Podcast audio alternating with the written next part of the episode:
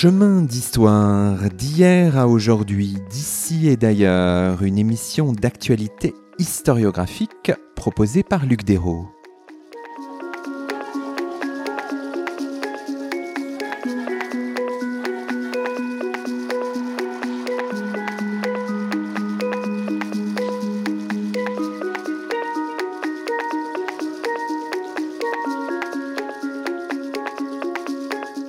Bonjour à toutes et à tous, c'est le 82e numéro de nos chemins d'histoire, le premier de la troisième saison, une saison que nous avons le plaisir d'ouvrir aujourd'hui en compagnie de Jérémy Foa. Bonjour à vous. Bonjour Luc. Jérémy Foa, vous êtes maître de conférence habilité à diriger des recherches en histoire moderne à Aix-Marseille Université chercheur auprès de l'Institute for Advanced Study de Princeton pour l'année 2021-2022 et vous publiez dans quelques jours un ouvrage intitulé Tous ceux qui tombent, visage du massacre de la Saint-Barthélemy, un livre qui paraît aux éditions de la Découverte dans la magnifique collection À la source dirigée par Clémentine Vidal-Naquet.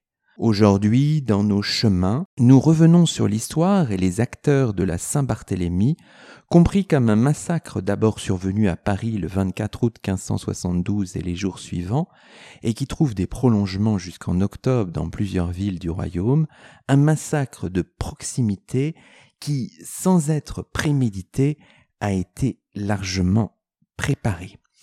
Alors revenons peut-être sur, d'abord sur le propos du, du livre. Vous dites dans votre introduction que c'est une réflexion sur la Saint-Barthélemy qui, je vous cite, tourne le dos au Louvre et qui ignore longtemps Coligny et la reine-mère, Catherine de Médicis, même si bien sûr vous bénéficiez de, de l'ensemble des travaux produits depuis plusieurs décennies, Denis Crouzet, Jean-Louis Bourgeon, Nicolas Leroux, Arlette Johanna, Barbara Diffendorf et tous les autres.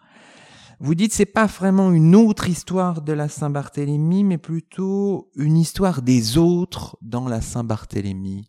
Qu'est-ce que ça veut dire exactement, Jérémy Foy Eh bien, j'ai voulu faire une micro-histoire de la Saint-Barthélemy, c'est-à-dire euh, m'intéresser vraiment euh, aux petites gens, à ceux dont on ne parle jamais, parce que les chroniqueurs, et ceux depuis le XVIe siècle, hein, les contemporains euh, eux-mêmes, n'ont pas parlé de ces morts, à l'exception peut-être euh, d'un euh, pasteur qui m'a beaucoup intéressé, dont je me suis beaucoup servi, qui est Simon Goulard, qui lui a mentionné ces vies anonymes. Alors j'ai voulu revenir sur ces petites gens jetés au fleuve, ces protestants anonymes, dont Simon Goulard avait parfois parlé, j'ai voulu les trouver dans les archives. C'est-à-dire que la Saint-Barthélemy, on le sait, on en a énormément parlé, mais quand on parle de la Saint-Barthélemy, traditionnellement, on parle de Coligny, on parle de Catherine de Médicis, c'est-à-dire que c'est une histoire qui se tourne bien volontiers du côté des grands de ce monde, du côté euh, de ceux qui décident, du côté euh, du Louvre. Eh bien, j'ai voulu braquer le projecteur de l'autre côté, du côté des victimes, et du côté des tueurs. Alors vous dites, c'est une histoire du que vous proposez. L'histoire que vous proposez, c'est une histoire du petit, du commun, du banal dans un événement qui ne l'est guère.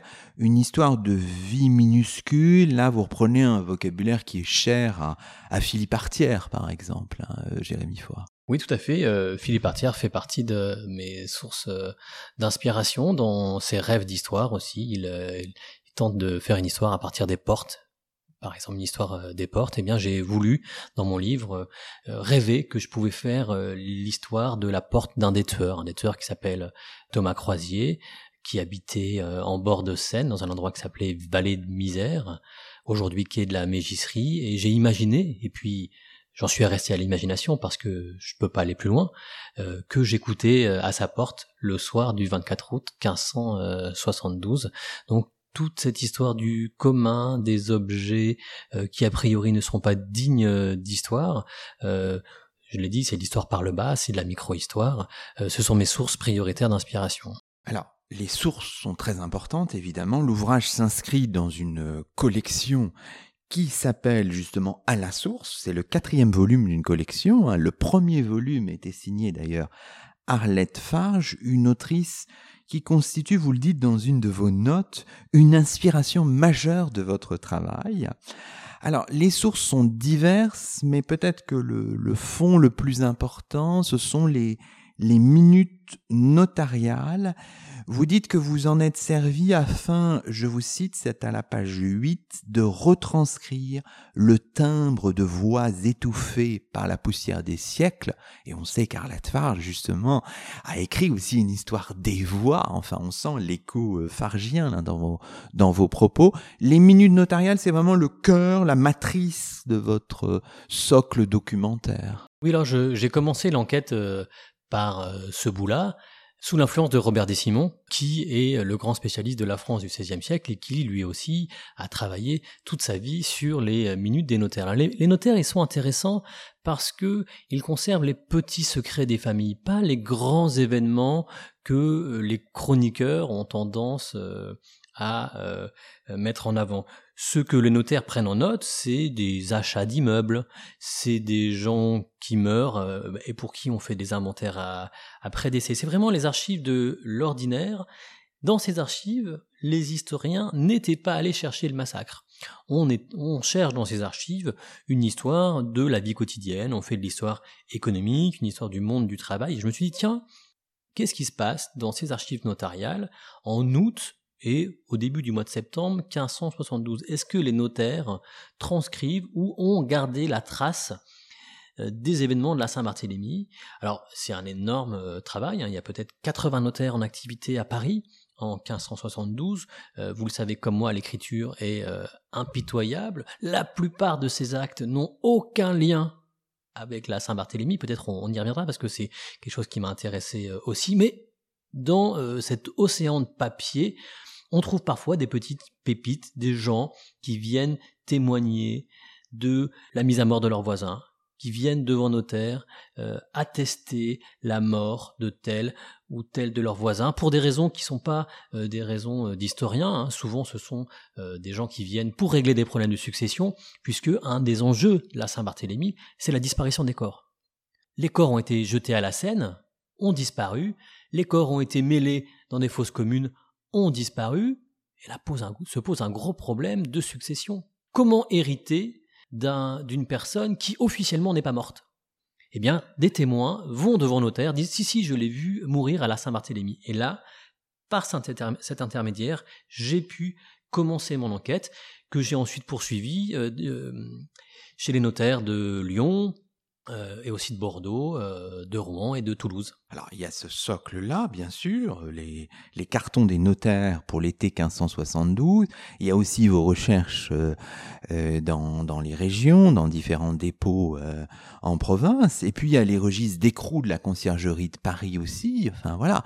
Donc il y a un océan de papier, comme vous dites, très large dans lequel vous avez prospecté avec, il est vrai, c'est une réflexion, on peut peut-être euh, se concentrer là-dessus immédiatement, c'est une réflexion intéressante que vous avez dans, dans votre texte, parfois quelques déceptions, enfin, en tant qu'historien, c'est-à-dire que la Saint-Barthélemy euh, n'est pas toujours visible dans les archives. À un moment, vous dites, c'est à la page 123, vous parlez de, des dépôts toulousains, vous dites Toulouse est plus désespérante en son indifférence archivistique l'historien doit tenir compte de ça aussi, Jérémy Foire. Oui, effectivement, ça a constitué une part importante de ma réflexion dans, dans ce livre.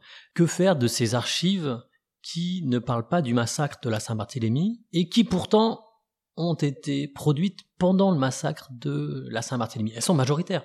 C'est-à-dire que les sources majoritaires de la fin du mois d'août 1572 en France sont des archives qui parlent de toute autre chose que du massacre. C'est-à-dire qu'on se marie, on met ses enfants euh, en apprentissage. Il y a donc un ordinaire, une sorte de vie qui se poursuit pendant le massacre. Il y a des gens qui font tout autre chose que de tuer ou que d'être tués à Paris le 24, le 25 et le 26 août 1572. Alors je me suis interrogé sur le sens de ces archives. Et c'est très difficile à interroger qu'est-ce que ça veut dire? Qu'est-ce que ça veut dire quand pendant que vos voisins protestants se font massacrer, vous, vous achetez un immeuble. Qu'est-ce que ça veut dire? Ça veut dire que vous êtes indifférent? Ça veut dire qu'au contraire, vous tentez de ne pas être un massacreur en faisant autre chose, c'est-à-dire en poursuivant votre routine économique, c'est une forme malgré tout de résistance, c'est-à-dire ne pas sombrer dans le pillage. Euh, ce sont des archives qui posent plus de questions qu'elles n'apportent de réponses, mais qui, euh, voilà, qui suscitent à mes yeux euh, la réflexion, la réflexion aussi sur ce que c'est que le, métier d'historien. très souvent, les historiens ont tendance à mettre ça sous le tapis et à proposer aux lecteurs que leurs pépites. C'est-à-dire que quand on travaille sur la Saint-Barthélemy, sur 100 registres, sur 100 actes qu'on trouve, il y en a un qui parle de la Saint-Barthélemy. Et les 99 autres, on les passe sous le tapis en disant, bon, ça parle, c'est quelqu'un qui met son gosse en apprentissage le, le, 26 août. Alors moi, j'ai voulu euh, montrer plus l'échafaudage de l'historien, euh, faire part de ma déception, faire part de l'inconscient de ma déception. Qu'est-ce que ça veut dire que je ne m'intéresse que euh, aux morts? Qu'est-ce que ça veut dire que je ne m'intéresse que au sang le 25 août? Pourquoi est-ce que je m'intéresserais pas à cette personne qui précisément à Paris ou à Bordeaux, en plein massacre, achète un immeuble, ou euh, se marie, ou meurt dans son lit de sa belle mort euh, sans avoir été tué, sans avoir été tueur? Donc vous voyez, euh, c'est des interrogations qui sont aussi sur qu'est-ce que passer à côté d'un événement, qu'est-ce que vivre un événement sans être happé par cet événement? C'est aussi une réflexion sur qu'est-ce que c'est que le paroxysme qui sont des, euh, euh, réflexions qui m'ont été inspirées notamment par Christian Ingrao. Hein. est-ce que le paroxysme entraîne toute la société ou est-ce qu'il est possible de ne pas être entraîné par la, Saint-Barthélemy? Toutes ces questions, euh, j'essaie de me les poser sans nécessairement avoir les réponses. Si on essaye de dégager quelques idées forces un peu pour embrasser toujours votre, votre ouvrage de manière générale pour le moment, je le disais en introduction, vous insistez vraiment de manière euh, très importante sur ce point. La Saint-Barthélemy est vue ici comme un massacre de proximité. Vous dites à la page 8, un massacre perpétré en métrique pédestre par des voisins sur leurs voisins. Évidemment, on pense à d'autres travaux dans d'autres univers. Hein. On recevait il y a quelques mois Hélène Dumas, et qui d'ailleurs avait fait le pont avec votre travail. Et cette idée de massacre de proximité, et là vous, le vérifiez à une échelle très fine euh, dans toute la documentation que vous avez brassée, Jérémy Foy. Oui, alors un massacre de proximité, c'est euh, une problématique euh, qui m'est venue de la lecture d'Hélène Dumas, en effet, sur le massacre, sur le génocide des, Tutsis du Rwanda à partir d'une idée finalement qui est assez simple, comment reconnaître un protestant et qui est capable de euh, reconnaître euh, un protestant? Eh bien on se rend compte que euh, seuls les voisins, c'est-à-dire ceux qui habitent dans la rue, ceux qui constatent tous les dimanches, ceux qui constatent lors des grandes cérémonies que les voisins ne viennent pas à la messe, que les voisins sont absents des grandes cérémonies religieuses. Qui signifie que, en dehors de ces quelques personnes qui vous fréquentent quotidiennement, le roi, Catherine de Médicis, les Guises, sont bien incapables de dire que dans telle rue, telle personne est protestante. Donc vous voyez, pour moi, ça dégageait euh, l'un des problèmes qui est le problème qui a focalisé une grande partie de l'énergie des historiens, à savoir qui est euh, responsable en haut, qui a, euh, qui a commandé en haut le massacre de la Saint-Barthélemy. Je m'intéresse peu à cette question. Peut-être qu'il y a quelqu'un qui l'a demandé en haut, peut-être pas.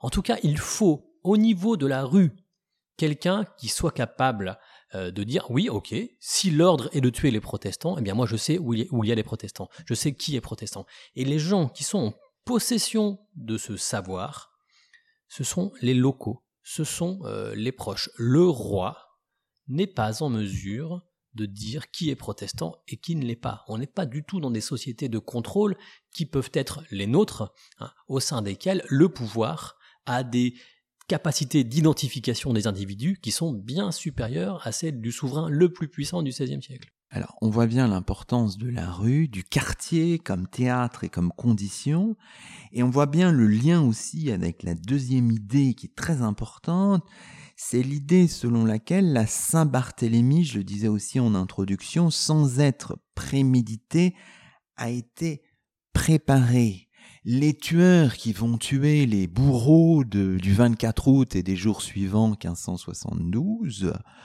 ils connaissent les gens qui vont tuer, ils ont une connaissance intime du quartier, ils ont déjà expérimenté en diverses occasions euh, des manières, euh, des façons de repérer ces gens, de les mettre en prison dans les années 1560. Et ça, vous expliquez ça assez remarquablement, de manière peut-être aussi euh, très neuve. Hein. C'est, il faut connaître ces visages pour les retrouver le jour J. Oui, merci beaucoup de vous arrêter sur ce point parce que c'est vraiment le point que j'aimerais qu'on retienne de mon livre, un massacre qui a été préparé sans être prémédité. Alors on a fait beaucoup de progrès dans l'historiographie de la Saint-Barthélemy ces 30 dernières années quand on a arrêté de dire que la Saint-Barthélemy était préméditée. Non, la Saint-Barthélemy n'a pas été préméditée. Personne n'avait décidé que le 24 août 1572, il y aurait un gigantesque massacre. Denis Crouzet et d'autres avant lui l'ont établi et je ne reviens pas là-dessus. En revanche, j'essaie de prolonger cette réflexion en montrant qu'on peut préparer un massacre, c'est-à-dire être prêt, rassembler les conditions de la mise à mort de ses voisins, sans décider que ça sera tel jour ou tel jour. Ce sont les bourreaux sont des gens qui depuis des années entassent un savoir et un savoir-faire sur leurs voisins protestants. Et notamment, ce que j'ai essayé de montrer grâce aux archives de la conciergerie, hein, qui est euh, la principale prison de Paris, c'est que les euh, bourreaux de la Saint-Barthélemy se sont entraînés entre 1568 et 1570, troisième guerre civile, à jeter en prison, à harceler, à persécuter leurs voisins. C'est-à-dire que ça fait des années qu'ils euh, se font la main, qu'ils enregistrent, qu'ils mémorisent des euh, visages. Un des tueurs, par exemple, euh, Thomas Croisier, je l'ai dit, qui habite Vallée de Misère, c'est quelqu'un qui est responsable de plusieurs centaines d'emprisonnements de protestants entre 1568 et 1570. Ce qui veut dire que lorsque il sent que euh, le pogrom est là, que le massacre est déclenché, il sait directement où aller, il sait directement qui frapper, il n'y a aucune improvisation. Ce que j'ai essayé de dire, c'est qu'on ne se réveille pas tueur du jour au lendemain, qu'on ne peut pas s'improviser tueur de protestants comme ça, qu'il faut savoir où ils habitent, qui ils sont, comment les appréhender, où les amener. On ne devient pas tueur du jour au lendemain sur un coup de, sur un coup de folie. Il y a tout un savoir-faire, il y a des habitus policiers, il y a des habitus massacreurs qui ont été patiemment accumulé euh, dans la décennie, si vous voulez, qui sépare 1562 de 1572. Alors tous ces hommes ignoraient que le 24 août, ils passeraient leurs voisins par les armes. Mais ils étaient prêts. On voit bien que cet ouvrage, hein, Tout ce qui tombe, dessine un chemin d'histoire particulier où vous n'évacuez pas le jeu, euh, Jérémy Foa, on vous voit lire le soir les mémoires de l'État de France, un martyrologe protestant signé Simon Goulard. On vous voit aux archives nationales et pas seulement dans les remerciements, hein, où vous parlez du Caran, euh, centre d'accueil et des recherches des archives nationales, comme une résidence secondaire de ces dernières années. Des ponts s'établissent avec le présent de manière parfois insolite. Par exemple, vous évoquez Françoise, exécutée chez elle en novembre 91, 1991, à Clermont-Ferrand dans l'Auvergne de votre enfance. Vous faites référence à la décapitation de Samuel Paty, hein, c'est à la page 84. On vous voit aussi rêver. Alors avec cette fameuse phrase, une fois j'ai rêvé que je fouillais sous la tour Eiffel, c'est à la page 101. Votre imaginaire, votre imagination travaille. Vous dites, l'imagination est le moteur premier de mes curiosités. Ça, c'est un très beau passage à la page 220 passerelle au-dessus du vide, elle ne comble pas le manque, ne remplace pas l'absent, mais elle permet de m'en rapprocher, de me pencher imprudent au bord du précipice. Histoire, imagination, hypothèse, vous dites à un moment que cette acrobatie est cautionnée par Gaston Bachelard. Tout ça, c'était important. On est parfois dans des positions limites pour l'historien euh, Jérémy Foy. Oui, oui, tout à fait. Euh, précipice, position limite, c'est des, euh, des thèmes que, que j'assume, qui viennent aussi de la lecture d'Arlette Farge, qui depuis toujours milite pour assumer l'émotion de l'historien, l'émotion du scientifique, et montrer ce qui euh, nous meut et ce qui nous émeut dans nos recherches. ce que j'essaie de dire dans ce livre, c'est que on conduit des recherches, bien sûr, scientifiquement, avec des, visées conscientes, mais on a aussi tout un travail euh, sensoriel, émotif, souterrain qui guide de manière plus ou moins euh, consciente euh, nos centres d'intérêt, nos curiosités. Alors j'ai commencé ce livre par le rappel d'un traumatisme d'enfance, effectivement la mort de Françoise assassinée par son mari, pour expliquer comment moi, 20 ans après, devenu euh, adulte, j'ai pu me focaliser sur un visage de femme massacrée par son mari pendant la Saint-Barthélemy. C'est-à-dire que j'essaie de comprendre pourquoi l'histoire accroche les historiens. Pourquoi dans le flot des euh, lignes euh, que je lis sur le XVIe siècle, ce visage m'est resté en tête. Pourquoi il s'est accroché à moi hein Walter Benjamin dirait pourquoi est-ce que le passé m'a fait signe à ce moment-là Eh bien, je pense que le passé euh, fait signe parce que parfois il réveille euh, soit des traumatismes, soit des désirs, qu'il y a une partie inconsciente de la recherche. Et ici, j'ai voulu la mettre en avant ce qui ne signifie absolument pas, bien sûr, que euh, l'histoire est pur euh, exercice euh, d'imagination. J'essaie de tenir cet équilibre entre empirisme et émotion, empirisme et archives et recherche scientifique. Je n'invente rien, ou quand j'invente, ou quand j'imagine, je le dis. Alors, c'est aussi une façon de mieux montrer quand l'historien imagine. Parce qu'en réalité, euh, il me semble que euh, l'historien imagine plus souvent qu'il n'ose l'avouer. Et moi, quand je quand j'écris volontairement, j'imagine, euh, c'est pour montrer que, eh bien, en réalité, là, je n'en sais rien et que j'imagine la scène. Je montre aussi comment des histoires familiales, qui pourraient être celles du euh, judaïsme, et notamment dans ma famille, euh, l'histoire euh, du judaïsme du côté de, mon grand-père, peut faire écho à un historien du protestantisme. Hein. C'est-à-dire que, et on le sait, Nathalie Davis l'a déjà dit, travailler sur le protestantisme, travailler sur les victimes protestantes du XVIe siècle, c'est un écho aux persécutions des juifs du XXe siècle. Hein, c'est une façon de ne pas travailler peut-être sur euh, une mémoire trop douloureuse, tout en euh, tenant la main à ses propres morts.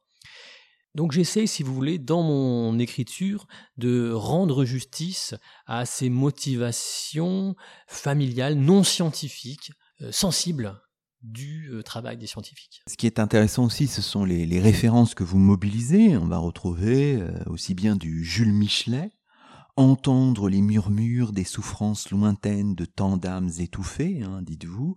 C'est une citation à la page 67, ou encore euh, Michel de Certeau, chercher par l'histoire à calmer les morts qui hantent le présent.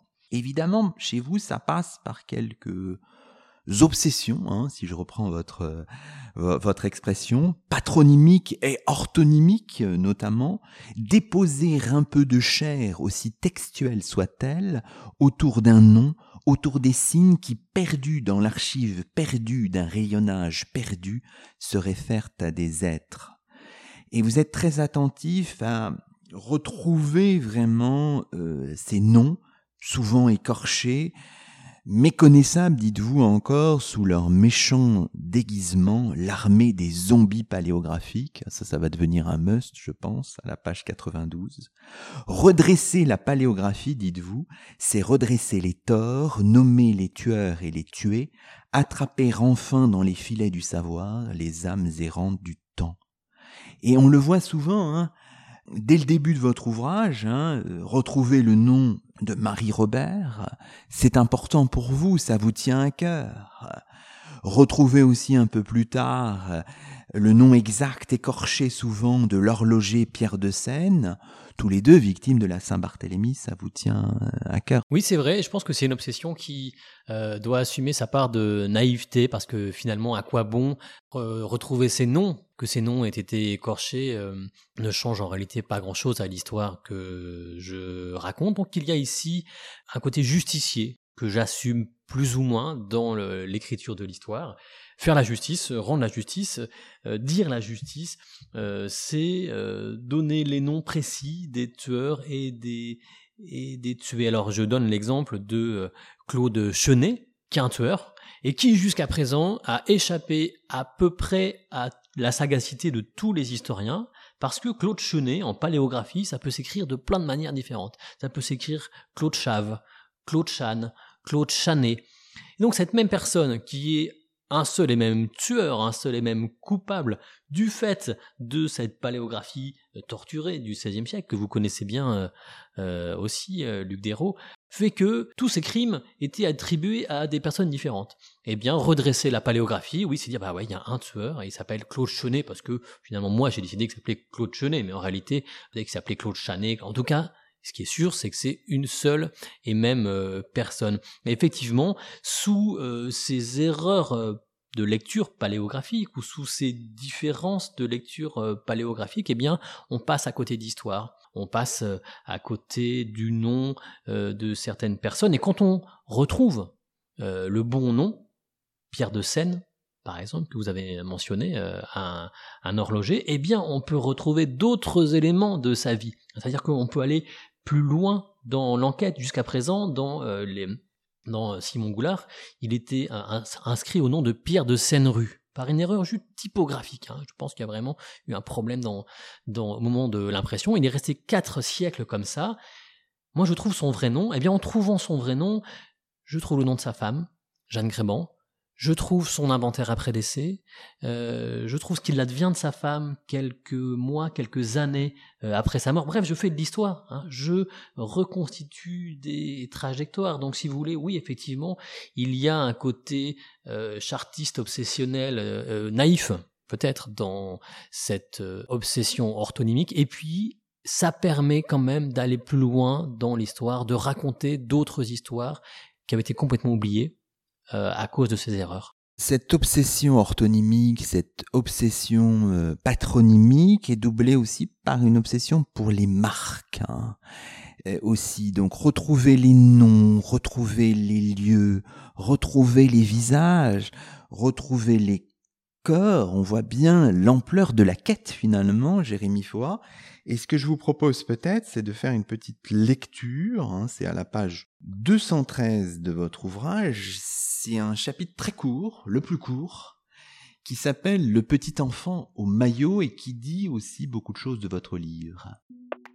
Citez les noms de ces morts lancés dans la Seine, perdus dans le Rhône, de ces Troyens disparus au petit matin de septembre 1572, jetés pêle-mêle derrière la chapelle dans une grande fosse.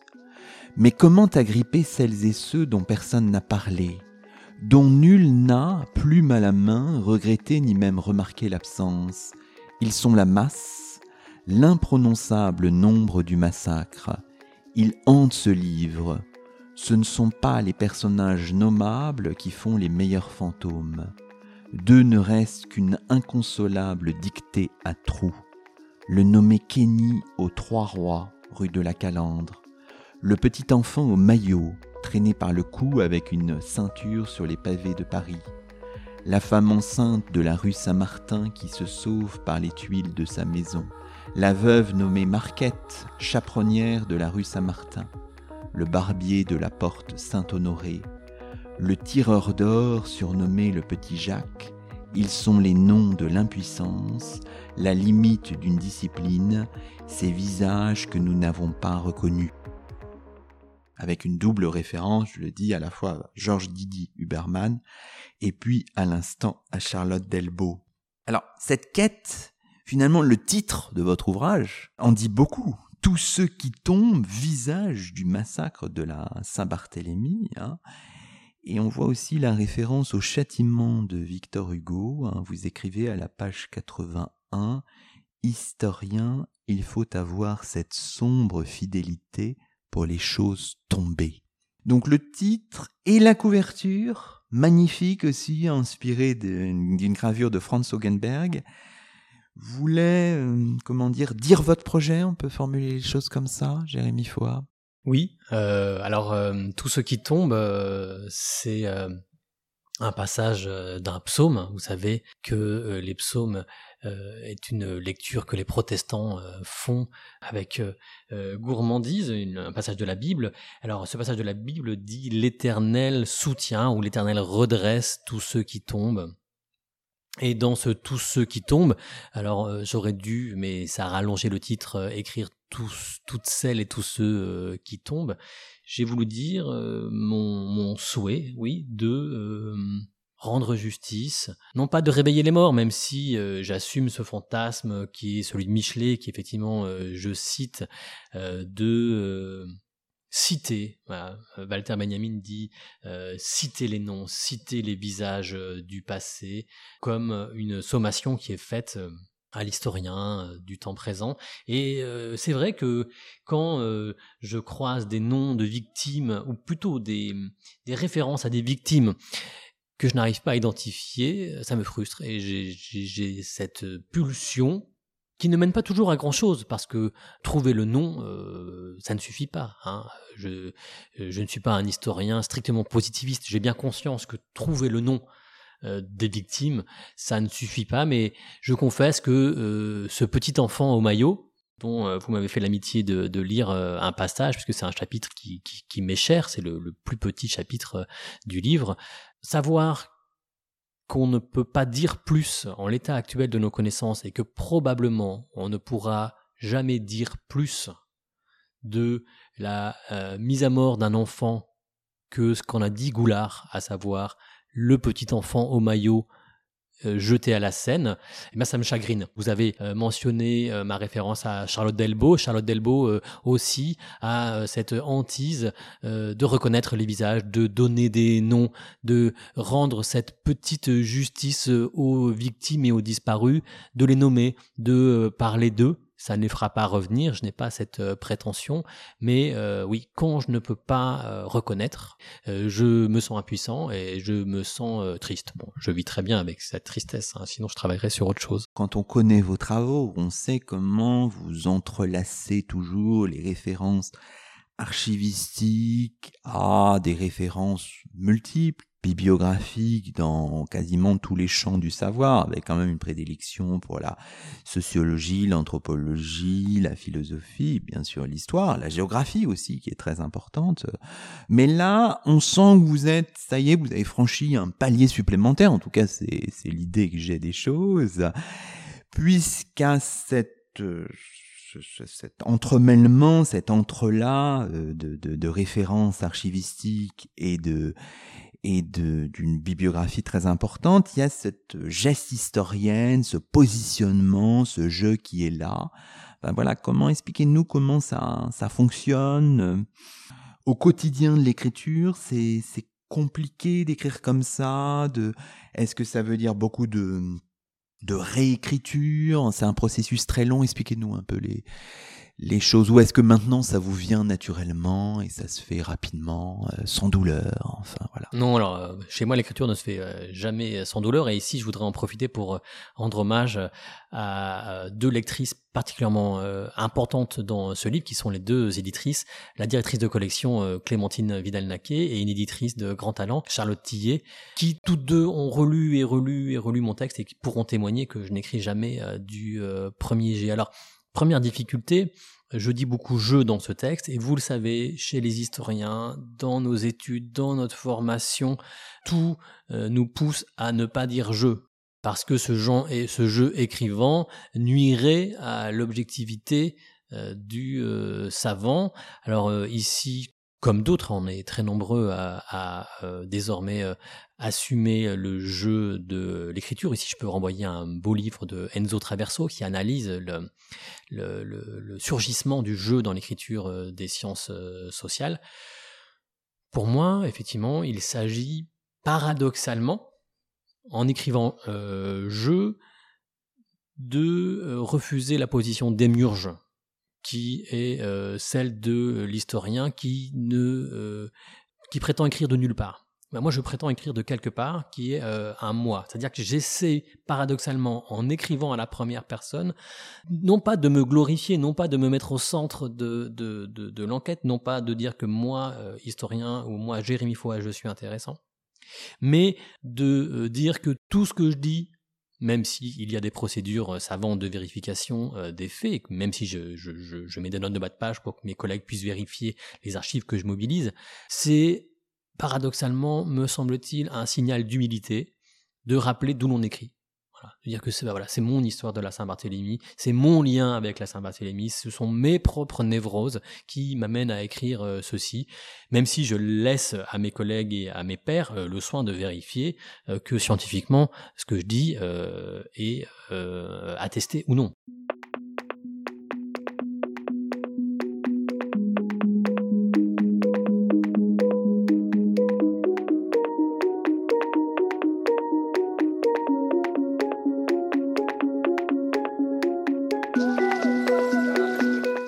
Vous écoutez Chemin d'Histoire, une émission d'actualité historiographique.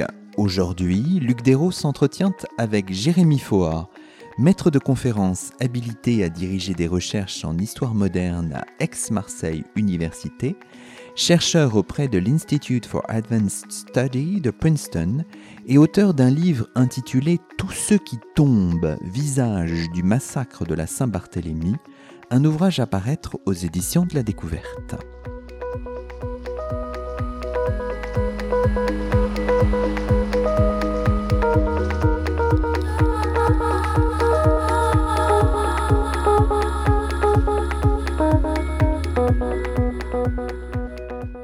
Alors dans la deuxième partie de cette émission, on peut regarder quelques points saillants de votre ouvrage. L'histoire que vous proposez, c'est une histoire des acteurs de la Saint-Barthélemy, mais à une échelle fine, l'échelle qu'on a dite, micro-histoire de la Saint-Barthélemy, loin des figures les plus connues, à l'occasion de 26 chapitres, hein, qui sont autant de tranches de vie euh, et de tranches de documentation, de sources, du côté des victimes comme des bourreaux des scénettes avec un goût euh, pour les titres de, chapitres qui rappellent des films, euh, des romans, alors évidemment qui renvoient parfois à d'autres tragédies, hein, celles du XXe siècle, les grands cimetières sous la tour Eiffel qui évoque évidemment le roman de Bernanos, Les grands cimetières sous la lune, Au revoir les enfants, le film de Louis Malle de 1987, ou encore le dernier chapitre, Sans chagrin ni pitié, une allusion probablement au documentaire de Marcel Ophuls sorti en 1971 et qui évoque, on le sait, la ville de Clermont-Ferrand, cher à votre cœur, hein, le chagrin et la pitié. Donc, revenons peut-être un instant sur ce, cette façon de fonctionner qui, j'imagine aussi, s'appuie sur la commande de l'éditeur finalement, vous êtes fondé sur les, les, sources que vous aviez là. Vous tournez autour d'une source. On pense à la fameuse phrase d'Emmanuel Leroy-Ladurie, euh, la truffe ou le truffier et le parachutiste. Là, vous étiez plutôt en, en mode truffe. Oui, de manière générale, je suis un historien en mode truffe. Alors la commande de, de Clémentine Vidal-Laquet, elle est effectivement autour de la source. Et ça a conduit euh, chez moi, mais bon, c'était pas obligatoire. C'est euh, euh, Arlette Farge a fait aussi la même chose, de euh, construire les chapitres autour. Chaque chapitre se construit autour d'une source phare, autour d'une archive qui m'a paru particulièrement révélatrice. L'inventaire après décès d'une victime, une citation sur la mort d'une personne, une attestation de catholicité. À Rouen, j'ai trouvé euh, un homme qui donne de l'argent à un autre euh, homme qui a été blessé autour de la Saint-Barthélemy. Donc finalement, je trouve des archives qui me paraissent particulièrement révélatrices. Et puis j'ai construit mon, euh, mes chapitres autour de cette archive comme des sortes d'explications de texte. Hein, si vous voulez, le, cœur du métier d'historien, finalement, hein, on fait des explications de, de texte. Que peut-on dire de ce texte à partir de ces pièces d'archives, eh j'ai mené des enquêtes qui parfois m'ont mené très loin, parfois un peu moins loin. Il y a des archives dont on ne peut pas euh, dire grand-chose, mais effectivement, à mes yeux, c'était aussi rappelé euh, bah, le cœur du métier. Pour moi, euh, c'est pas nécessairement l'archive, mais tout au moins la source. Au fil des chapitres, vous identifiez une série de tueurs. Hein. et ce que vous dites, par exemple, pour Lyon, à la page 186, est aussi valable pour d'autres lieux, et notamment Paris le massacre ne pousse pas hors sol d'un peuple en colère indomptable et inconsidéré, il est encadré, dirigé par de bons bourgeois de la ville, catholiques zélés qui rêvent depuis des années d'en découdre avec l'hérésie. Et vous euh, le disiez un petit peu aussi à la page 128, avec l'expression toujours de bons bourgeois, un groupe euh, que vous opposez à un peuple fantasmé, et vous dites en note que ça prolonge aussi les travaux de, de Barbara Diffendorf. Est-ce qu'il n'y a pas un risque aussi de d'essentialiser aussi ces bons bourgeois de la même façon qu'on a essentialisé ce peuple? Est-ce que ce groupe des bons bourgeois mériterait à chaque fois, et vous le faites d'ailleurs, euh, des nuances selon les lieux, selon les profils des uns et des autres, euh, Jérémy Foy oui, en réalité, on ne peut pas du tout essentialiser euh, les bons bourgeois pour une raison simple, c'est que la plupart des bourgeois de Paris ne sont pas des massacreurs. Hein. La plupart des bourgeois de Lyon ne sont pas des massacreurs. Ce que j'ai voulu dire inversement, c'est que toutes ces images qui sont présentes chez Michelet, mais aussi chez Detout, d'un peuple indomptable, euh, responsable de la Saint-Barthélemy, euh, ces images sont fausses parce que autant qu'on puisse le savoir, à Paris comme à Lyon, comme à Bordeaux, comme à Toulouse, il y a des bourgeois, c'est-à-dire des personnages socialement bien intégrés à leur ville, économiquement dominants, qui encadrent et dirigent les tueurs.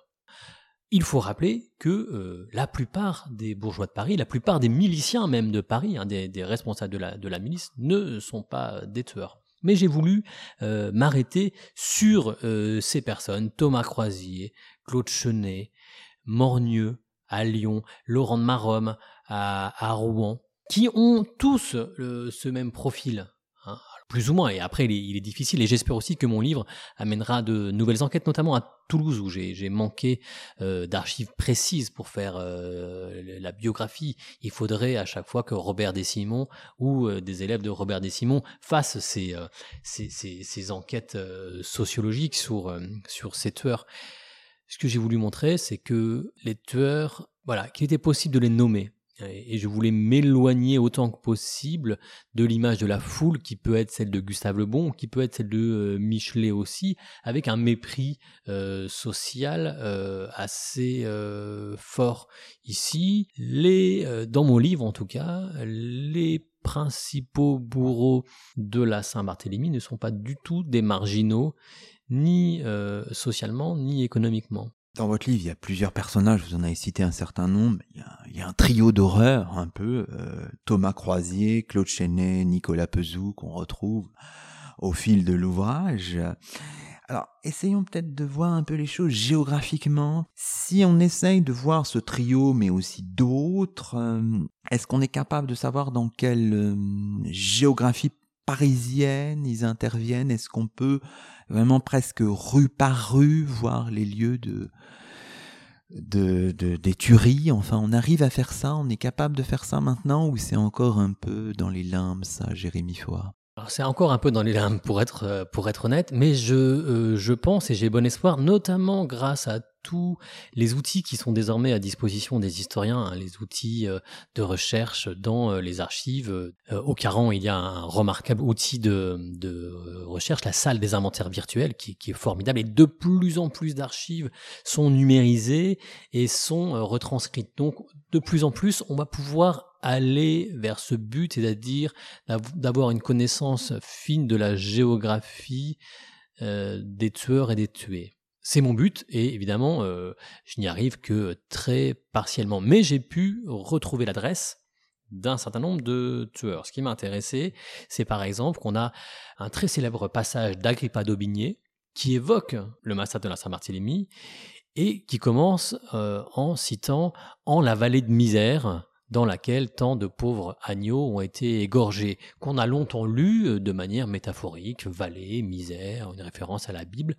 Eh bien, quand on euh, s'intéresse à un registre de taxation de 1571, qui est euh, à la Bibliothèque nationale, on peut retrouver l'adresse de très nombreux Parisiens. Et j'ai pu retrouver l'adresse de Thomas Croisier. Et il se trouve que Thomas Croisier habitait Vallée de Misère.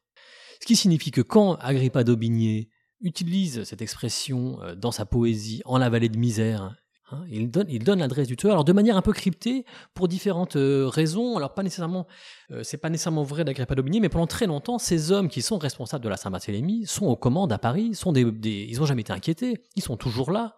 Ils sont puissants, ils sont riches, ils sont protégés. Donc, dans un certain nombre de sources, les euh, dénonciations sont cryptées, sont à mi-mot. Par exemple, Thomas Croisier, on va l'appeler le tireur d'or parce que c'est son métier, sans dire directement euh, Thomas Croisier, parce qu'on a peur euh, des euh, répercussions. Il faut savoir que Thomas Croisier, jusqu'à la fin de sa vie, en 1500, dans la, décennie 1590, il a pignon sur rue. Il a une très belle maison, il est récompensé. Nicolas Pezou, il va être récompensé par la couronne et ça va être un homme important. Donc, pour répondre à votre question, pour revenir euh, à votre question, ces hommes sont euh, des voisins, le groupe des tueurs à Paris. Alors, je peux difficilement, j'essaie de le faire un peu à Lyon, je peux difficilement le faire à Bordeaux et encore moins à Toulouse parce que l'état des dépouillements est, est, moins avancé. À Paris, on a une manne exceptionnelle avec le minutier central et le dépouillement des minutiers centrales. Ce dont on s'aperçoit à Paris, c'est que les tueurs sont des voisins, c'est-à-dire que les tueurs travaillent ensemble, se connaissent de longue date et habitent presque tous dans la paroisse Saint-Germain-l'Auxerrois qui est aussi le fief des Guises, hein, qui a aussi un curé qui est euh, un radical. Et c'est pas un hasard parce que euh, que Thomas Croisier habite Vallée de Misère, hein, ça a pour lui un grand bénéfice, c'est que euh, Vallée de Misère, on est sur la Seine. Il y a ici une localisation dans la ville qui lui permet très facilement de se débarrasser des cadavres. Alors vous voyez, ici, ça me semble assez représentatif de ce que je veux faire dans mon travail c'est-à-dire comprendre les conditions de possibilité d'un massacre. Euh, on a beaucoup travaillé sur l'imaginaire des tueurs, euh, c'est ce qu'a fait Denis Crozet, sur l'eschatologie euh, religieuse, et je suis d'accord complètement avec cette analyse. Mais moi, je m'intéresse assez peu à ce que les tueurs ont dans la tête, et je m'intéresse plutôt à la façon dont ils ont pu faire concrètement ce qu'ils ont fait. Où est-ce qu'ils habitaient? Où est-ce qu'ils se sont connus? Où est-ce qu'ils priaient? On se rend compte que, par exemple, une grande partie des tueurs, et ça avait déjà été mis en valeur par euh, l'historienne américaine Barbara Diffendorf, sont porteurs de la chasse Sainte-Geneviève. Hein. Sainte-Geneviève, la patronne des Parisiens, très régulièrement lors de cérémonies, est descendue et portée en procession par des hommes qui ont cet insigne privilège d'avoir la robe des euh, porteurs de Sainte-Geneviève. Bien, il se trouve que euh, Croisier est porteur de la chasse euh, Sainte-Geneviève, Pezou est porteur de la chasse Sainte-Geneviève. Donc ces hommes se connaissaient, ils ne se sont pas rencontrés par hasard le soir du 24 août. C'est-à-dire que c'est aussi un groupe d'amis qui, le jour J, ont des habitudes de travail en commun, se reconnaissent les uns les autres. Tout ceci, si vous voulez, va créer de l'enthousiasme dans, euh, dans la mise à mort. Hein. Ici, euh, ce travail, il est aussi influencé par la lecture de Nicolas Mario, qui euh, a beaucoup travaillé sur les conditions de la mise à mort pendant la Seconde Guerre mondiale. Ça, ça m'a intéressé, voilà, les, les lieux de sociabilité, les lieux de vie des, des tueurs. Donc, pour le dire vite, si vous voulez, je me suis intéressé beaucoup plus au comment du massacre qu'au pourquoi du massacre. Alors, vous le disiez à l'instant, euh, les massacreurs euh, n'ont pas été inquiétés après 1572, ont même été promus.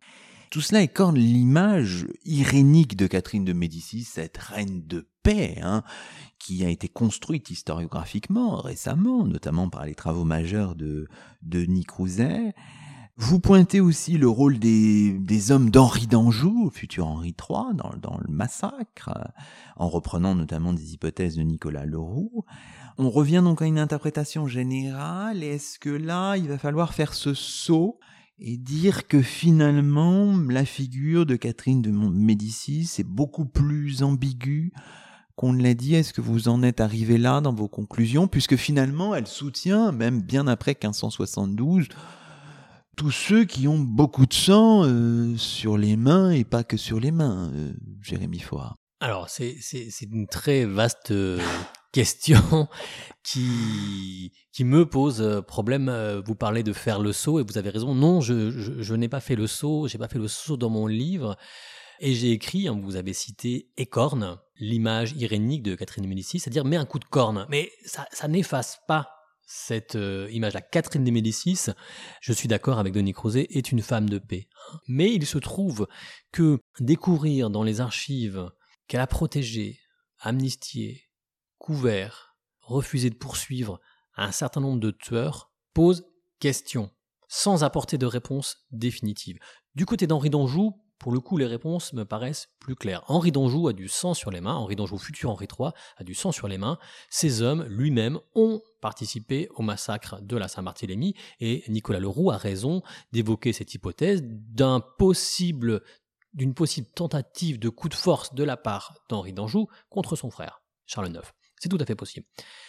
Catherine de Médicis, euh, c'est plus compliqué à analyser. Pourquoi soutient-elle ces hommes bien après 1572 Quel est, quel est son intérêt là? On a du mal à comprendre. voilà, c'est le, c'est, c'est, la question que soulèvent euh, ces archives. Est-ce que c'est par euh, stratégie pour éviter de trop froisser la, les catholiques parisiens? Pour éviter euh, une insurrection euh, de Paris, si vous voulez, pour protéger euh, ses fils, pour protéger Charles IX notamment. Est-ce que ces hommes en savent trop? Je, vous le dis honnêtement, ça me pose beaucoup de problèmes. Cette lettre, notamment cette lettre par laquelle on s'aperçoit que Nicolas Pezou est promu à la connaissance de Catherine de Médicis de Charles IX et d'Henri III est promu prévôt général de Languedoc en janvier 1573, qui est quand même une promotion extraordinaire pour quelqu'un qui est le fils d'un marchand de vin, ça pose problème. Hein. Est-ce que c'est un limogeage? C'est-à-dire, est-ce que c'est une façon de l'écarter de Paris, de l'écarter de la rue parisienne? Mais c'est quand même un limogeage en or, un parachute doré. Est-ce que c'est une gratification je, laisse ouvert, euh, ouvertes euh, ces questions. Je dis que ça écorne, ça met un coup de corne. C'est pas des conclusions euh, définitives. Je, l'ai dit, Catherine de Médicis ni même Charles IX ne sont au cœur de mon enquête. Mais vous avez raison, j'ai quand même fini sur sur ces archives parce que elles m'ont bouleversé. Quand on trouve une lettre par laquelle la couronne gratifie les tueurs, eh bien ça remet en question l'édifice historiographique sur lequel nous, les historiens, on se construit depuis depuis 30 ans, à savoir Catherine de Médicis est innocente des crimes de euh, la Saint-Barthélemy. Alors, c'est un appel à enquêter plus, c'est un appel aux historiens euh, à venir et présents d'ailleurs à, aller plus loin, à, poser euh, des questions sur comment est-ce qu'on concilie l'image d'une Catherine de Médicis irénique, pacificatrice et son positionnement et celui de son fils, notamment Charles IX, mais aussi Henri III, vis-à-vis des tueurs. Bon, ça pose des questions. Affaire à suivre. Hein, Affaire à suivre. Alors, évidemment, on trouvera dans votre ouvrage euh, une galaxie de, portraits de victimes, bien sûr. Hein.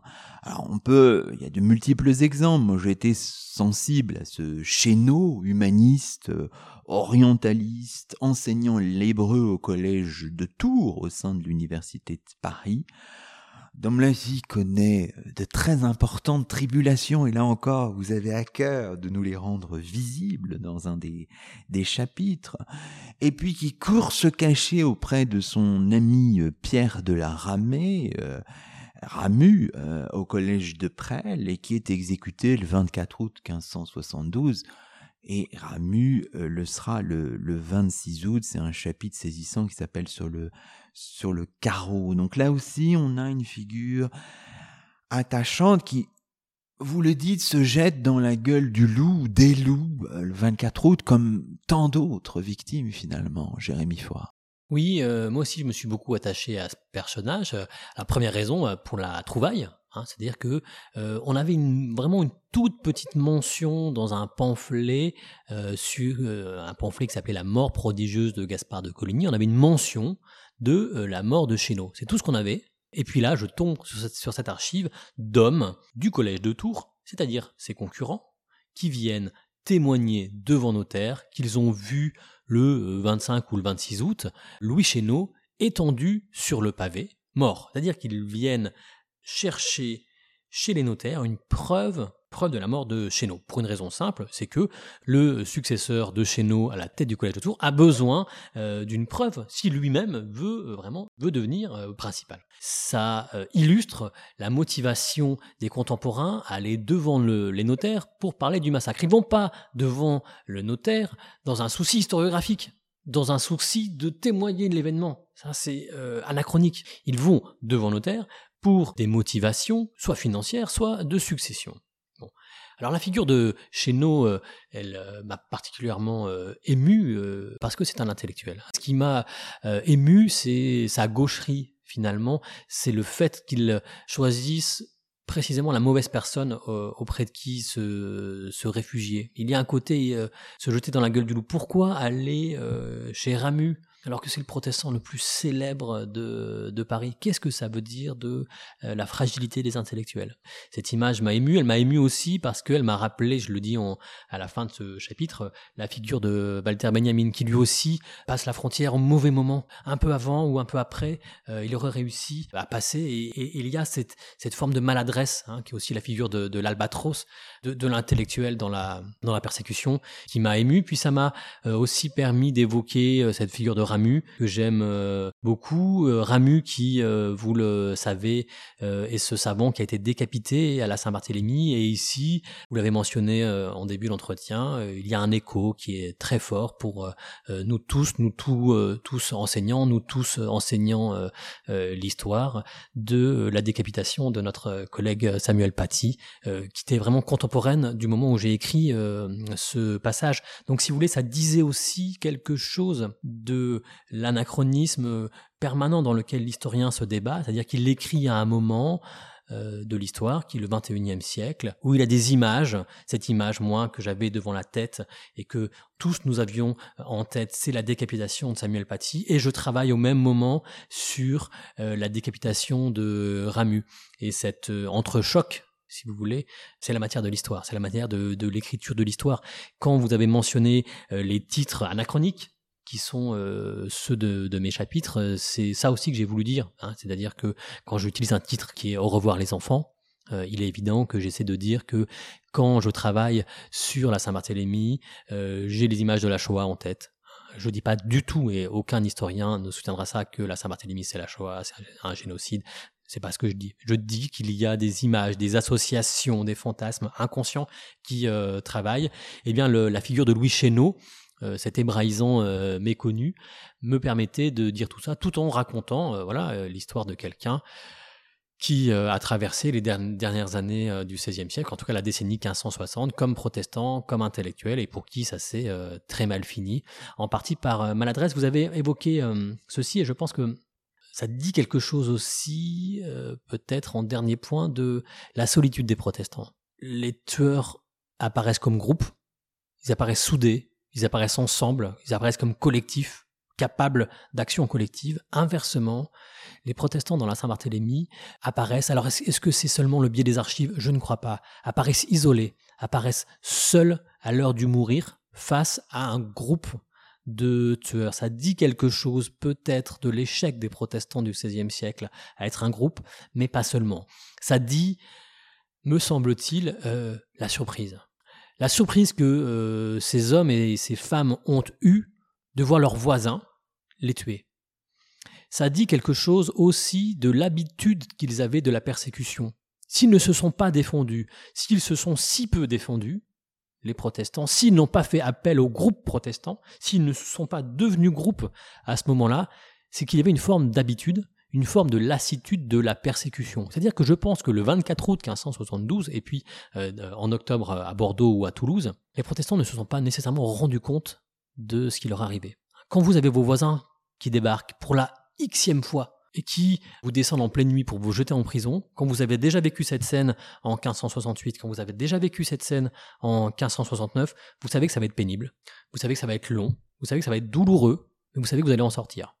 Donc dans la Saint-Barthélemy, il y a un effet anesthésiant de euh, la préparation antérieure de ces scènes. Il y a un air de déjà-vu dans la Saint-Barthélemy jusqu'au dernier moment, et ce dernier moment, c'est précisément ce qui fait que la Saint-Barthélemy est à la fois déjà vue et inédite, qui est que, eh bien, ces gens-là, on ne se contente pas d'aller jeter en prison comme on le faisait les années précédentes, en prison ou devant les prisons, on les égorge, on les assassine. Et ça, c'est ce qui donne à la Saint-Barthélemy son caractère inouï. Alors peut-être un dernier mot pour conclure. Il y a aussi les voisins qui sauvent, qui cachent, qui protègent. Peut-être plus difficile à saisir dans la documentation, mais ils existent, Jérémy Foy. Oui, oui, merci de, finir sur cette note, parce que c'est vrai que ça peut être désespérant de, son voisinage. Il y a des éclairs d'humanité dans, dans cette histoire. Ils sont euh, peu nombreux. Je pense que les sources les minorent.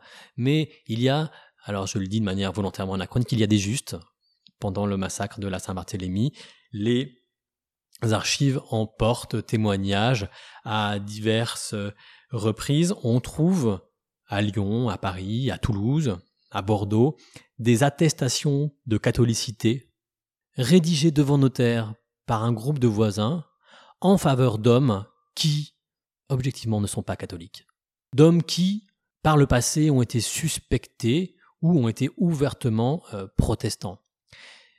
Moi, je le sais comme historien, mais on trouve dans euh, ces archives des hommes qui acceptent le 25 août, le 26 août de, euh, de subir le danger, d'affronter la rue parisienne pour aller devant notaire, pour mentir, pour faire des faux, pour faire des faux certificats de euh, catholicité en faveur, par exemple, de l'orfèvre Augustin Cerise à Lyon, qui soit est encore protestant, soit l'était euh, tout récemment, qui, selon toute probabilité, était voué euh, à subir euh, l'acharnement des massacreurs, et qui là a eu cette chance d'avoir ce papier qui sauve la vie. Savoir qu'en 1572, alors pas toujours, des fois ça suffit pas, mais en 1572, un papier dans lequel vos voisins certifient vos curés attestent votre bonne religion, eh bien ça peut vous permettre de passer une fois, deux fois, trois fois un corps de garde. Et puis, parfois malheureusement, euh, ce papier, ce faux passeport, est contredit par un voisin qui vous reconnaît et qui dit mais ça c'est un, faux. Je sais que lui est protestant. Donc le papier ne prévaut pas sur l'interconnaissance. Hein. Le regard du tueur est toujours dominant. Mais parfois, vous pouvez avoir la chance de passer entre les gouttes, de passer entre les yeux de vos voisins. Et à ce moment-là, le papier, dans l'anonymat euh, du checkpoint, euh, vous sauve. Bah merci beaucoup, Jérémy Foa. Bonne route à vous. Et c'est ainsi que se termine le 82e numéro de nos chemins d'histoire, le premier de la troisième saison. Aujourd'hui, nous étions en compagnie de Jérémy Foa, maître de conférence habilité à diriger des recherches en histoire moderne à Aix-Marseille Université, chercheur auprès de l'Institute for Advanced Study de Princeton pour l'année 2021-2022. Jérémy Foa qui publie aux éditions de la Découverte un remarquable livre intitulé tous ceux qui tombent visage du massacre de la Saint-Barthélemy. Toutes nos émissions sont disponibles sur la plateforme SoundCloud et sur le site chemindhistoire.fr avec un S à chemin. À très vite pour un nouveau rendez-vous radiophonique. Que la force historienne soit avec vous.